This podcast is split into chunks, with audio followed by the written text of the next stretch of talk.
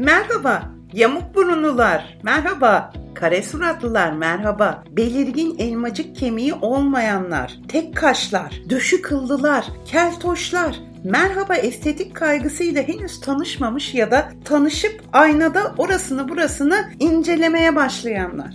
Ya da merhaba çoktan iş işten geçmiş olup da bir dizi estetik operasyonla kendini androidlere benzeten duygusuz ifadeli suratlar. Hepinize merhaba. Bu açılıştan anladığınız gibi bugünkü konumuz estetik kaygısı.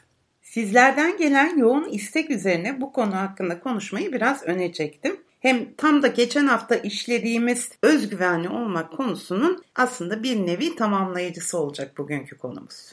Evet, nedir bu estetik kaygısı? Ya ne oluyoruz? Neden herkes birbirine benzemeye başladı? Ya ben kendi adıma söyleyeyim. Televizyonda ya da sosyal medyada gördüğüm birçok özellikle kadınları birbirine karıştırmaya başladım. Hatta bunlardan bazılarını sokakta gördüğümü falan zannediyorum. Yani o derece herkes birbirinin aynı kalıp güzelliğini göya taşımaya başladı. Kaşlar aynı, saçlar aynı, kapağı kesilmiş, ifadesiz patlak gözler aynı, sivri çeneler, çıkık elmacık kemikleri, arı sokmuş gibi şişmiş dudaklar, yapay dolgulu vücut kıvrımları. Ve hemen hemen hepsinde şaşırmış bir ay ben şok bakışı.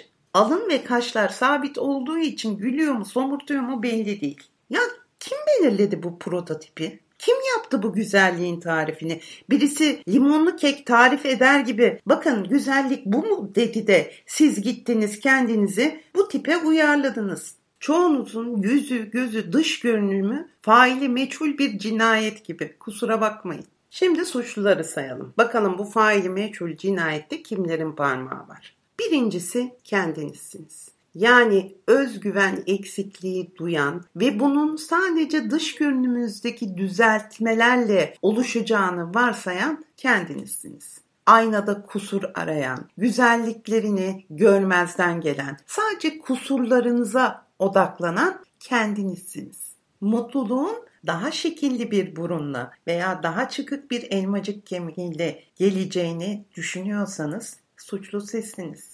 Üstelik gelmeyince acaba göz kapaklarımı kestirince daha güzel görünürüm ve daha mutlu olurum yanılgısına düşen gene sizsiniz. Üstelik o yaptırdığınız operasyonlarla botokslarınız, dolgularınız hiçbiri kalıcı değil. Tıpkı mutlu hissettiğiniz anlar gibi. Onları yaptırınca hani mutlu oluyorsunuz ya geçici. O dolgular da geçici. Botokslar da geçici. Yapılan operasyonların zaman zaman yenilenmesi lazım. Gene acı, gene keder, gene bir sürü masraf ve üstelik elde edilemeyen mutluluk. Nereye kadar? Bunun sonu nereye kadar? Yani benim tanıdığım 25 yaşında olup da 45 yaşında gösteren o kadar çok genç var ki. İnsanlar geçmişte estetik operasyonları daha genç gözükmek için yaptırırken şu anda bakıyorum bütün gençler özellikle genç kızlarımız sürekli estetik operasyon peşinde ve hepsi şu anda çok genç yaşlarında bile maalesef yaşlarının çok üzerinde gösteriyorlar ve maalesef güzel değiller. Hatta son derece sıradanlar. Üzgünüm bunu söylediğim için ama öyle. Ne demiştik? Evet, suçlu sizsiniz. Neden? Çünkü sürekli kusurlarınıza odaklanıyorsunuz. Aynaya baktığınızda güzel olan bölgelere değil, kusurlu olan bölgelere odaklanıyorsunuz. Zannediyorsunuz ki orası düzeldiğinde her şey düzelecek. Hayır düzelmiyor. Çünkü düzelme, iyi hissetme, özgüvenli olma içten gelen bir duygudur. Dışarıdan beslemek elbette mümkün. Makyaj yapıyoruz, giyiniyoruz kendi kendimize, bakımlar uyguluyoruz. Bunlar tabii ki bize iyi hissettiriyor ama özgüvenimizi bir yere kadar destekliyor. Önemli olan içimizden gelen o değişimi yaratmak. Bu nedir? Daha kalıcı mutlulukların peşinde koşmak belki de. Neye ihtiyacınız var? Nasıl mutlu olacaksınız? Geçmiş programlarda da bunun üzerinde çok durmuştum. Ben ne istiyorum? Nasıl mutlu olurum? Mutlu olmam için ne yapmam lazım? Yani dışarıdan düzelttiğiniz bir bedenle ne kadar mutlu olacaksınız ki içeride bir düzeltme yoksa? Kendini iyi hissetme ile özgüvenli olmak arasında ciddi bir fark var kendimizi iyi hissettiğimiz zaman tabii ki çok daha verimli olabiliyoruz. Çok daha etrafa olumlu enerjiler saçabiliyoruz. Ama özgüvenli olmak çok kalıcı bir durum. Bu dışarıdan ve içeriden kendini yeterli hissetmek demek. Yani dış görüntünüzü yeterli bulmak, asla birilerine benzemek, onlar gibi olmak değil, yeterli bulmak, kendi olabilmek. Önemli olan bu. Siz öyle güzelsiniz, siz öyle yaratıldınız. Saçınız, burnunuz, alnınız, döşünüzdeki kıl her neyse sizin yapınız bu. Bunu birileri onaylamak zorunda değil. Yani illaki bir onay merciğine mi ihtiyacımız var? Kim bu onay merci? Kim bu limonlu kekin tarifini yapan? Burada tabii suç ortakları devreye giriyor. Birinci ve en önemli suç ortağı sektör. Şimdi güzellik alanı çok büyük bir sektör. Makyaj biliyorsunuz son dönemlerde inanılmaz gündemde olan bir konu. Herkes işte çenesini nasıl boyayacağını, nasıl daha ince bir yüze sahip olacağını bir yerlerden öğreniyor. Bu konuda kendini otorite hisseden çok insan var. Bir şeyleri öğretiyorlar. Okey. Böyle büyük bir sektör var. Artı estetik sektörü bütün dünyada son derece büyük bir sektör haline geldi işi bilen ya da bilmeyen uzmanlar bu konuda bir sürü operasyon yapıyorlar. Kimini yamultuyorlar işte sokakta gördüklerimiz gibi. Hatta ölenler var. Televizyonlarda duyuyoruz. Ne uğruna öldüklerini açıkçası anlayamıyorum. Çok üzülüyorum. Bu dayatmaya kurban oldukları için çok üzülüyorum. Ama sonuçta böyle bir sektör var. Bu sektör size sürekli çeşitli mesajlar veriyor. İşte saçın böyle olursa daha güzelsin. Kaşların şöyle olursa daha güzelsin. Lazer epilasyon yaptırırsan daha hoş gözükürsün. Çünkü bu sektörün para kazanmaya ihtiyacı var ve sektör sürekli size bir şekilde yeni ürünleri, yeni konuları dayatıyor. Bak şurana da bunu yaptırabilirsin. Cildini şöyle gerdirebilirsin. Şunu sürersen daha genç olursun. Fiyatı bu kadar. Ciddi de para harcanıyor bu işlere tabii ki. Geçenlerde televizyonda tesadüfen seyrettim. Bir hanım sadece botoks yaptırmaya bir güzellik merkezine gidiyor. Ama diyorlar ki bakın burnunuz yamuk şöyle yapalım. Çenenize de şöyle bir şey yapalım. Kulaklarınızı da yapıştıralım kepçe kulaklısınız. Kadın 5 tane operasyonu birden geçirip çıkıyor ciddi bir para ödüyor ve maalesef gördüğüm kadarıyla maymuna benziyor. Yani kadının daha güzel dış görünümüyle kendini daha iyi hissetme amacı maalesef çöp oluyor. Kendini çok daha kötü ve çirkin hissediyor doğal olarak çünkü maalesef de öyle olmuş. Buradan da anlayacağımız gibi aslında insanlara paket bir güzellik anlayışı sunuluyor. Bakın şöyle olun çok güzel olacaksınız şeklinde. Tıpkı dediğim gibi işte bir limonlu kek tarifi var. Herkese aynı tarifte bir şey yapılıyor. Neden? Çünkü bu sektörün para kazanmaya ihtiyacı var. Tamam kazansınlar ama insanları da bu hale getirmesinler yazıktır.